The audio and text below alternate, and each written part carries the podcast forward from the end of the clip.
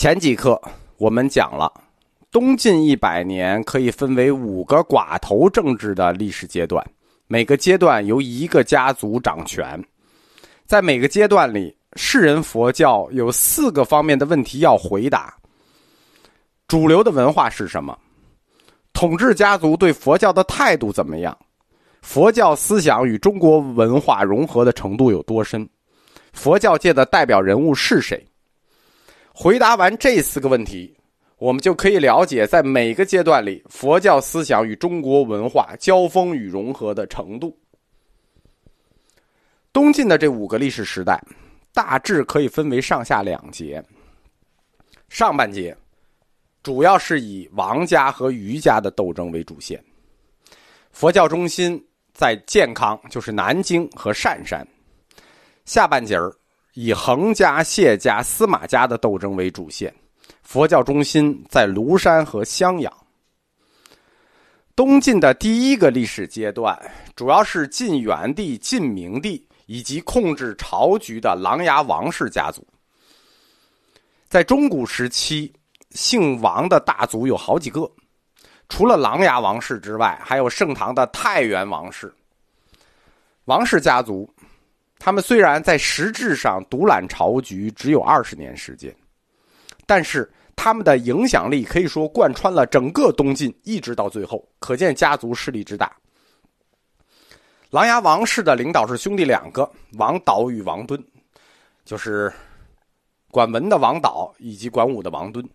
王敦性格很粗暴，作为大将军指挥军队；王导比较文，作为丞相总揽全局。王敦当时驻守武昌，王导在南京。王敦在武昌，因为权力过大又过于跋扈，朝廷就把他作为叛臣进行讨伐。但是这场讨伐因为王敦的意外之死就停止了。王敦叛变这件事情动摇了王氏家族在朝廷的地位，至少动摇了王导对朝局的控制。在公元三百二十四年。于氏家族以外戚的身份崛起了，于亮的妹妹嫁给了东晋第二个皇帝晋明帝，借助这种关系，于亮与王导分享权力，两派斗争愈发激烈，王室专权就相当于结束了啊。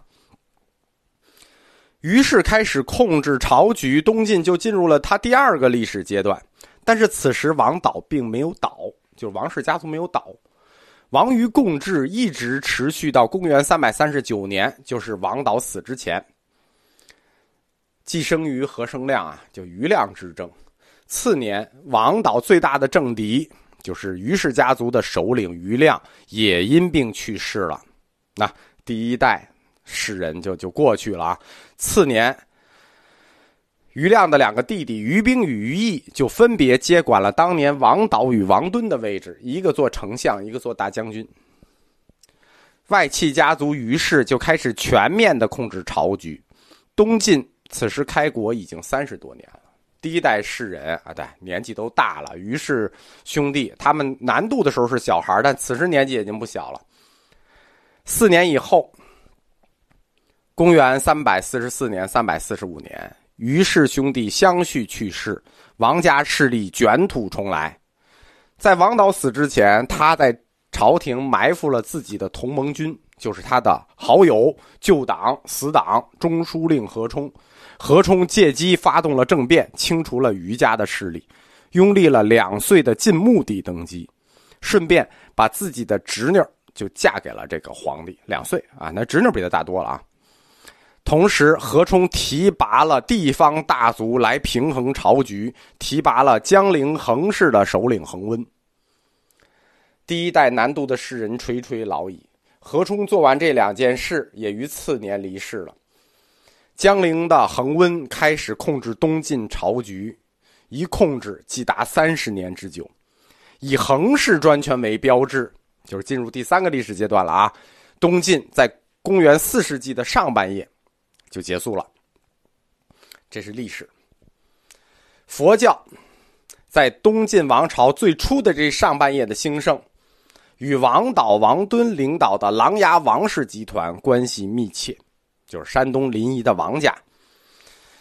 不光王氏家族，包括王氏家族的同盟军何氏家族、楚氏家族，都对佛教在中国南方的兴盛做出过巨大的贡献。王氏家族在早期中国佛教史中，乃至整部中国佛教史中，可以说没有任何一个家族可以超过他们，给予佛教如此大的支持。其中有些支持是决定中国佛教命运的那种支持。作为这个大家族吧，他们给佛教教团如此之多的捐助，而且也没有哪个家族的成员曾经出现过这么多出家人，这么多著名的居士。就这个家族就有人去出家，有人去做居士。王氏，他们是一个拥立了皇帝的家族，所以对佛教的喜爱。我们也可以从当时皇室对佛教的态度上看出来。下一个是晋明帝，晋明帝在位时间很短，三年，三二三到三二六，但是他是一个永远值得佛教徒怀念的皇帝，因为他是第一位，就是第一位啊，真正的毫无保留的关心佛教、同情佛教和支持佛教的中国君主。琅琊王氏家族，他们以其显赫的家族地位以及在知识分子中巨大的影响力，就这种旗帜作用，在此后长达百年的时间里，对整个中国知识界产生了持续的影响与推动，最终构成了佛教在中国南方士人阶层中传播成功的那个关键。他们使世人佛教渗透到权贵阶层，因为他们自己就是权贵嘛，又又操纵皇帝，最终推动了南方佛教，就是皇室佛教这一形态的形成。我们说佛教有三态形式：皇室佛教、世人佛教、庶民佛教。王氏就推动了南方皇室佛教的形成，北方的皇室佛教是在佛图澄和石勒这一对中出现的。这个家族中有许多成员出家，其中有两位特别重要，都是首脑人物的近亲。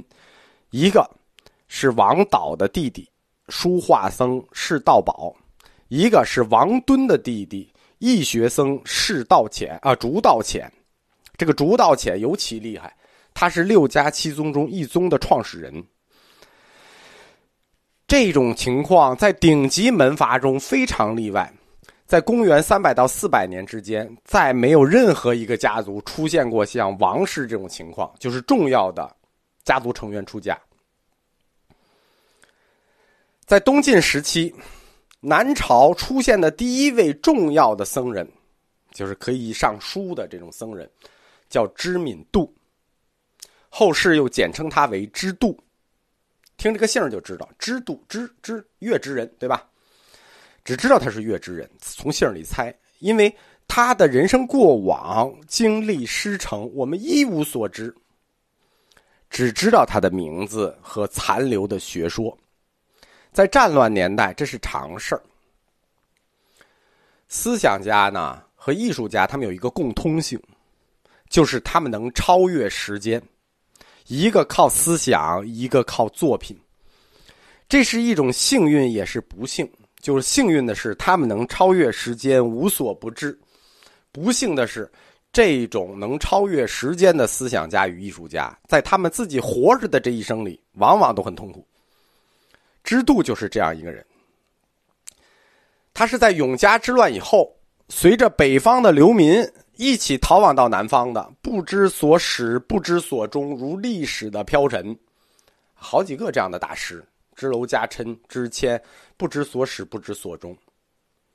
但是他留下来的思想，让我们永远的知道历史上曾经有过这么一天。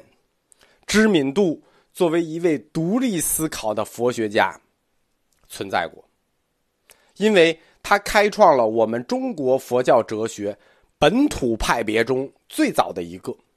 中国。佛教哲学最早的派别叫做本土般若学派，就是般若学派是一群人，他开创了这其中的第一个，就是六家七宗中的新无宗，